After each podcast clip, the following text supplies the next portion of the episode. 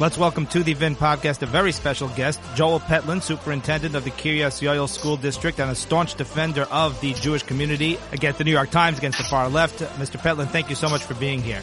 Pleasure to be there.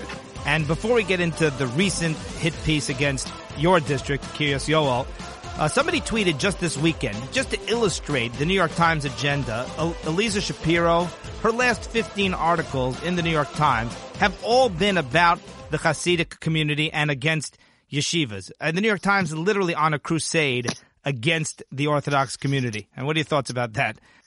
I think it's outrageous. I think it wouldn't be tolerated if it occurred to any other minority group. And it really is quite shocking that the Times has this vendetta against the Hasidic and Orthodox Jewish community. it's really unbelievable in 2023. So yeah, I mean, really is. Before we get into the allegations, like I said, uh, against your school district. This past week, there was a big commotion. New York state lawmakers introduced a bill to ban corporal punishment, and the New York Times Annalisa Shapiro took credit, falsely claimed well, it was their report about yeshivas, which had an anecdote or two about corporal punishment or about you know, physical punishment of students. That prompted that legislation. So you had Democrat Sen- State Senator Julia Salazar, who's a leftist, who's not even that close a friend to the Jewish community, and she sponsored the bill. She she pushed back on Twitter. She said, "No, actually, I didn't see any evidence, any of a pattern of physical punishment in yeshivas, and that is not what prompted. We just want to have a formal ban on corporal punishment in private schools." Contradicting the New York Times, the Times actually refused to back down, even despite that. I'm curious if you have thoughts about that whole situation. I do actually. The the Times is a is a different kind of newspaper. They don't just put words to paper.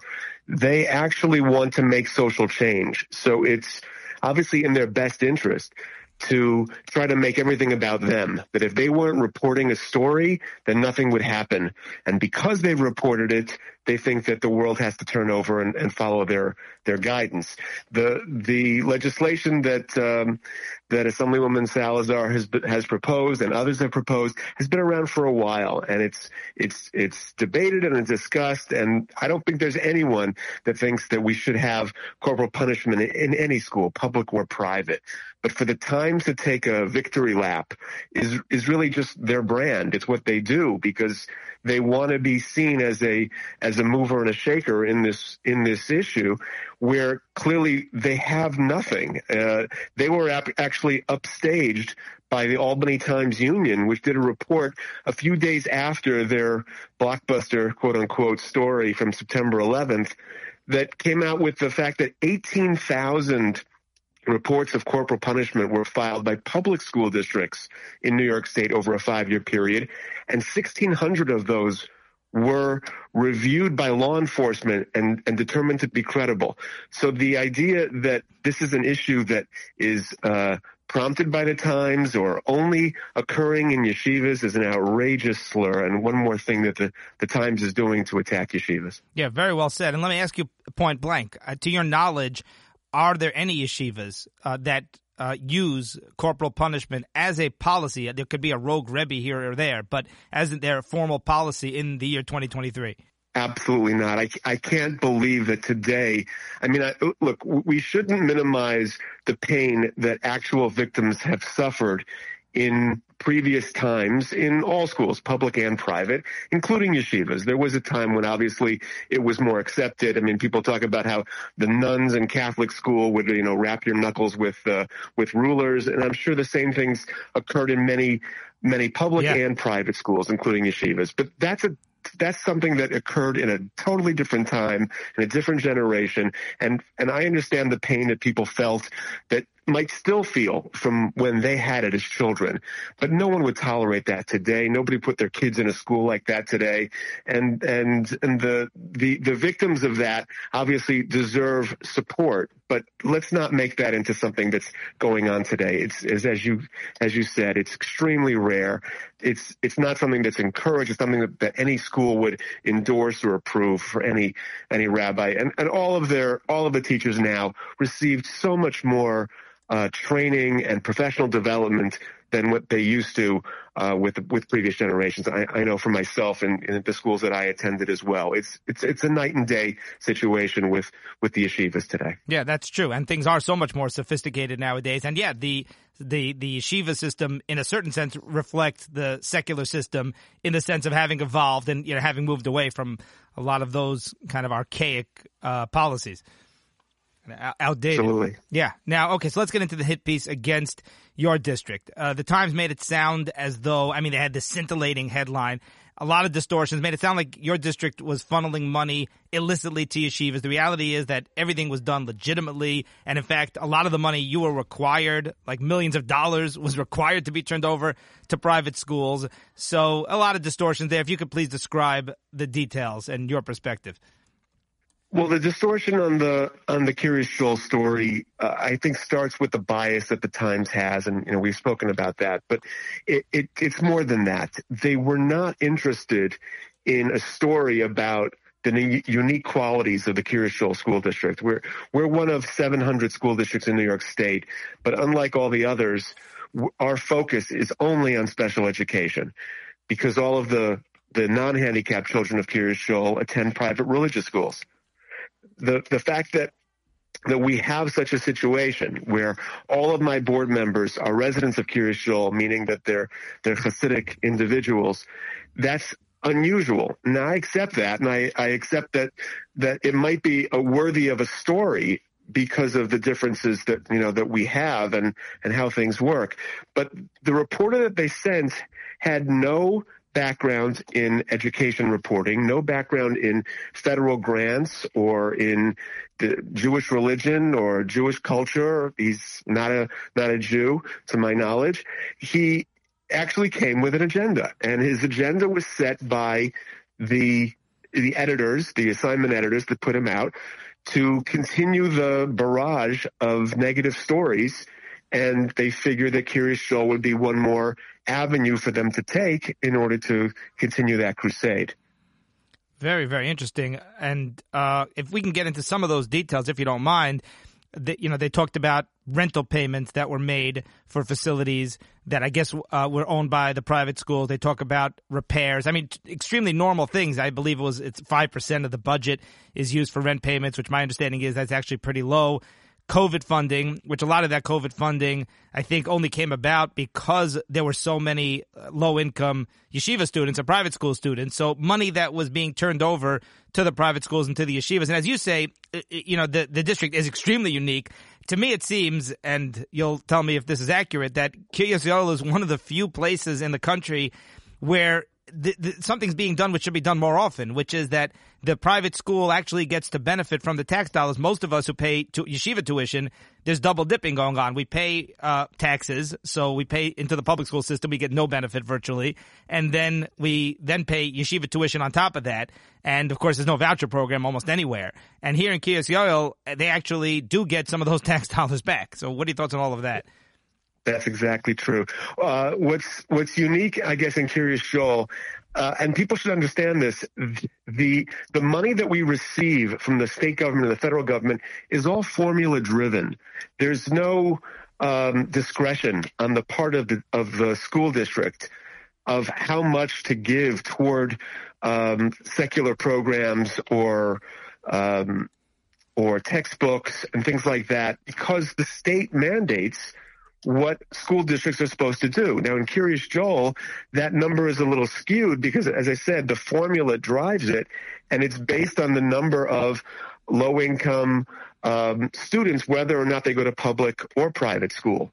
So we're required to spend that money in that way. And uh, that happened for the stimulus money, and that happened for that happened for all the other uh, programs that we operate, such as Title One and giving out textbooks and things like that. In terms of the rental, uh, it's an interesting thing, and it, it, happens more in New York City, but there really isn't space for the construction of a public school uh, in Kiryas Joel that could have been done in an, in a, uh, a cost-effective manner. So we reached out to um, to leaders of the community, and the buildings that we have per- that we have uh, leased from the non-public school are perfect for us, and they are, in fact, a cost savings when they were actually built. And we have a state approved 30 year lease on our public school and a 20 year lease on our early childhood education center. And the fact that he would, the reporter at the Times would criticize the lease that was approved by the voters, because all long-term leases are approved by the voters, and approved by the Commissioner of Education at a below fair market rental, which we have independent appraisals for, is shocking to me. And none of that was mentioned. It was only mentioned that my landlord happens to be a religious school, which is not unusual in a community where the United Talmudical Academy, uh, that's the, the name of the private yeah. school, is the is a major landowner in the community. That's what what they do for their own fundraising. It's you know it's not just a an annual dinner or a bake sale. They actually own property and rent it out, and that's not unusual. Uh, the the building that I'm that have my I have my office in the the business office in the community is also a building that's owned by an affiliate of UTA. So the fact that they're in the real estate business to raise money and they're not charging me more than they would charge anybody else. In fact, I'm paying a little less than market value right now is an outrageous slur against the community because it's all up and up. It's all above board. We've we've gotten the state to approve it and the, the community to approve it. We're just paying rent, and that's not that's something that shouldn't be shocking. But that was the the centerpiece of their of their article that we were somehow breaking some sort of uh, rule of a conflict of interest when there is no conflict at all. Wow, amazing! And tell us, walk us through. You spent a long time uh, speaking with. You said they sent down a reporter, and that reporter you're saying has no background, no knowledge of these kinds of details and about private schools and yeshivas and you know, what, what the makeup of the community is all about and the culture of the community. And clearly, he went in with an agenda. And you spent a lot of time, right, giving them a lot of details, walking them through the budget and the financing and all these issues. And they they pretty much ignored all of that, as as you alluded to earlier when they published the story. That's absolutely right. What they what they did was they sent a reporter in who admitted to me that they were going all hands on deck after the September 11th piece went out. They decided that they were going to cover the Hasidic community from every different angle, including special education. So this was one of the avenues that they chose. Uh, and they sent someone out, as I said, with, with no basic information of these things. And we spent hours and hours. He attended multiple public school board meetings. He reviewed our minutes for years and years. He reviewed budgets and payroll records. He did a lot of research, but his, his clear intention was not to say the, the, the wonderful things that he learned, the, the, the amazing programs that were operating and the, and the, the number of children that we're helping and all the different districts that send us students that we're able to provide special education services for that couldn't receive those services in their home school district.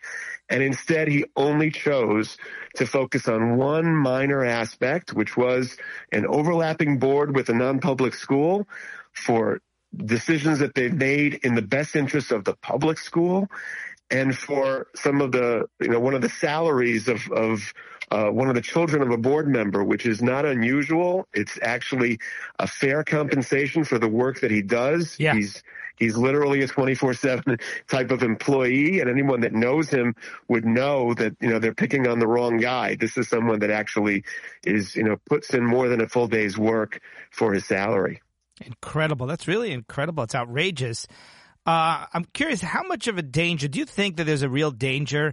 You know, with the New York Times clearly, you know, co- collaborating directly or indirectly um, with government officials here because they're on this mission.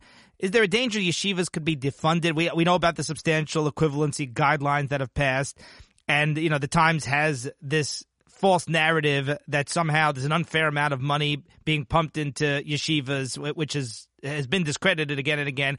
Then in recent weeks, I'm sure you saw this. Brad Lander, New York City comptroller, uh, sent a letter threatening to defund Yeshiva University if they don't recognize pride clubs. I know that's not exactly the same thing, but it, it strikes me as being eerily connected. Like, do you think yeshivas are like at risk of losing funding if if they don't start to comply with this agenda? Well, that, there's clearly an agenda that's, that the Times has in their reporting on these issues. I mean, it's it's impossible over this six month period that they that they couldn't find a, a positive story or uh, right. it's just a, a relentless assault. Uh, this is obviously, and the fact that they've sent out reporters. Uh, in all of these directions to do these pieces with you know with no regard to you know to any semblance of fairness because they're pre- presenting only a one-sided portrayal. I mean, I, I did see the other piece that you're referring to, uh, from, um, from Mr. Lander, and I, I don't understand the, uh, the obsession. You know, that's obviously Yeshiva University is probably a model of, uh, of openness and, you know, just a different right. type of, of school than you'd expect to have the the city or the state come down on. So it, yes, I, I do think there's something larger afoot here. Yeah, and that was what was shocking, right? In other words, they're the ones. If anything, should, we would not expect them to be like the number one target. They seem to be just in the crosshairs here in recent months, months which is pretty amazing. I'll shift gears here for a moment. I'm curious if you saw uh, Mayor Eric, New York City Mayor Eric Adams' comments uh, he essentially suggested he's speaking at some kind of, I guess, religious gathering, and he said that or suggested that removing God from the classroom that actually led to bringing guns into the classroom. And the left has been having a meltdown. They're saying Eric Adams wants to undermine the separation of church and state. Eric Adams, to my mind, was saying, wow, like we have shown religion no no no value, and we've uh, essentially just uh, had nothing sacred that we kind of instill in public school students he was referring to, and that has led to just this decaying of culture and society in the classroom. So, did you see those comments? I'm curious. You have any thoughts about those comments? I did. I don't think he was um, seeking the removal of the separation of church and state. I think there's a there's a recognition at this point in you know in our country that uh, those two spheres are going to exist. The the real question has always been. Um, wh- why a religious institution is unworthy of funding from the government for programs that are non-sectarian in nature. If it's if you're providing a, a service that um, that can and should be provided, I mean, the perfect example is safety grants. Uh, security grants for for yeshivas. That's been approved. The federal government understands that.